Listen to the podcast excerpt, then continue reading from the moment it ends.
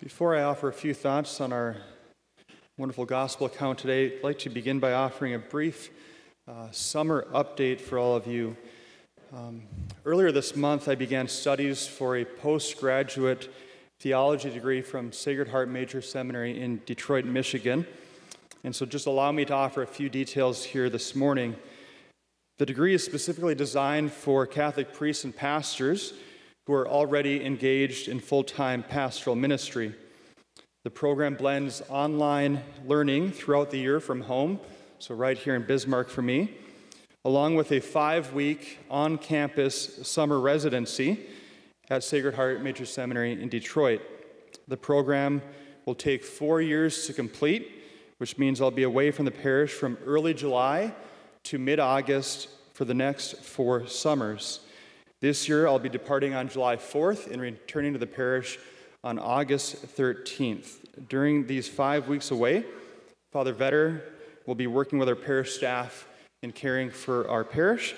I'm grateful for his generous and kind assistance. Uh, the degree is specifically entitled A License in Sacred Theology, also known as an STL, an STL, and it's a pastoral theology degree with a focus on the new evangelization. I'm hopeful that this degree will provide me with continued education and formation in the area of evangelization, specifically how it relates to our life here at St. Mary's and our recent focus and efforts on evangelization. As my dad likes to say, school is always a good thing, right? Education is always a good thing. I'm grateful for Bishop Kagan's generous support and his kind encouragement in this new endeavor.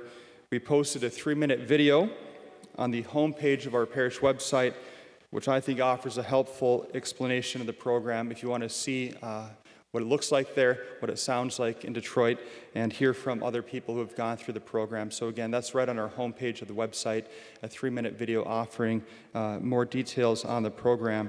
Uh, one last note on this having already lived and studied theology um, in Detroit at Sacred Heart Seminary from 2009 to 2013, right before I was ordained a priest. I'm looking forward to spending time this summer at a place that had a deep impact on my life um, and my own priestly formation. And so while I'm away, um, I ask for your prayers. I'll be with you again here next weekend, but of course, know next weekend's July 4th, and many of you are going to Mass elsewhere as you're celebrating our wonderful Independence Day weekend.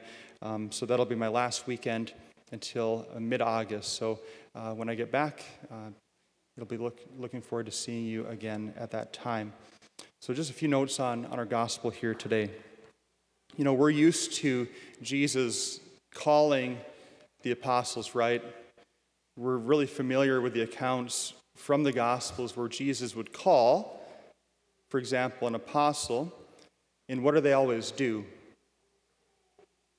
They respond, right? Like that's the pattern that we're used to. Jesus calling and the apostles responding, right? For example, think of Peter and Andrew, the fishermen of Galilee. What does Jesus do? He says, Come, follow me. They leave their nets and follow him. Think of the brothers James and John. Jesus calls, what do they do? They leave their nets, they leave their boat, and they leave their father, and they follow him. Think of Matthew, the tax collector. What does he do? He's sitting at his customs post. Jesus comes, points, and says, Come, follow me.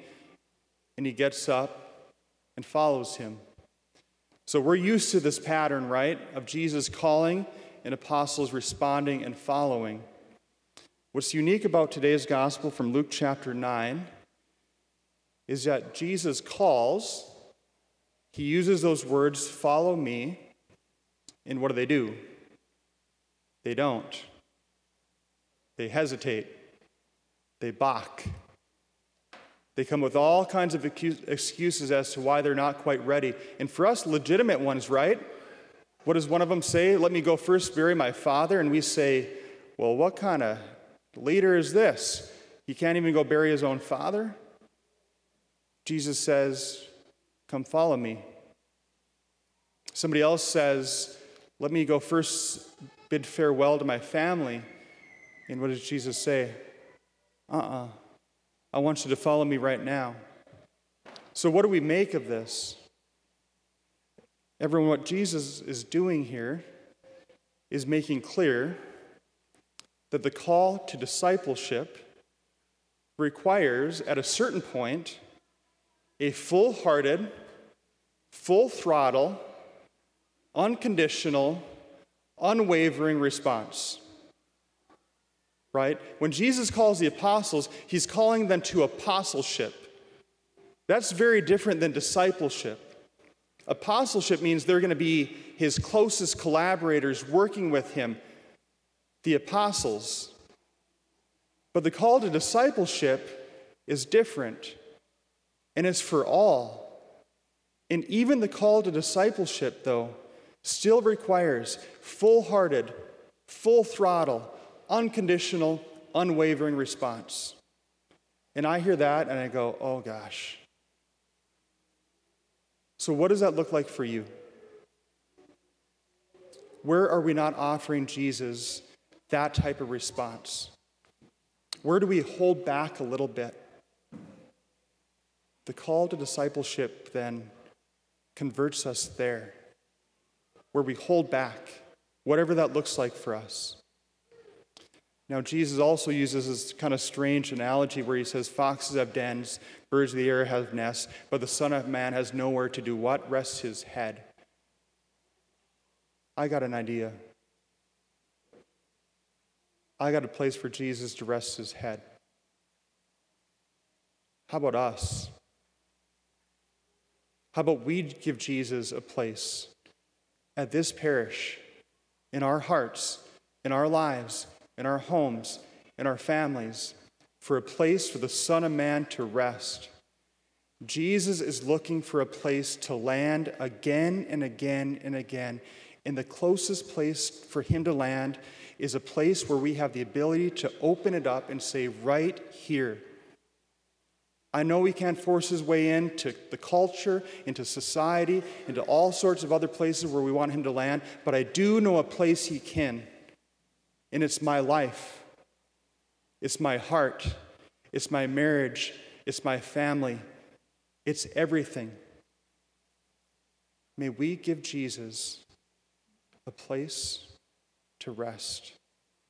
May it be in us.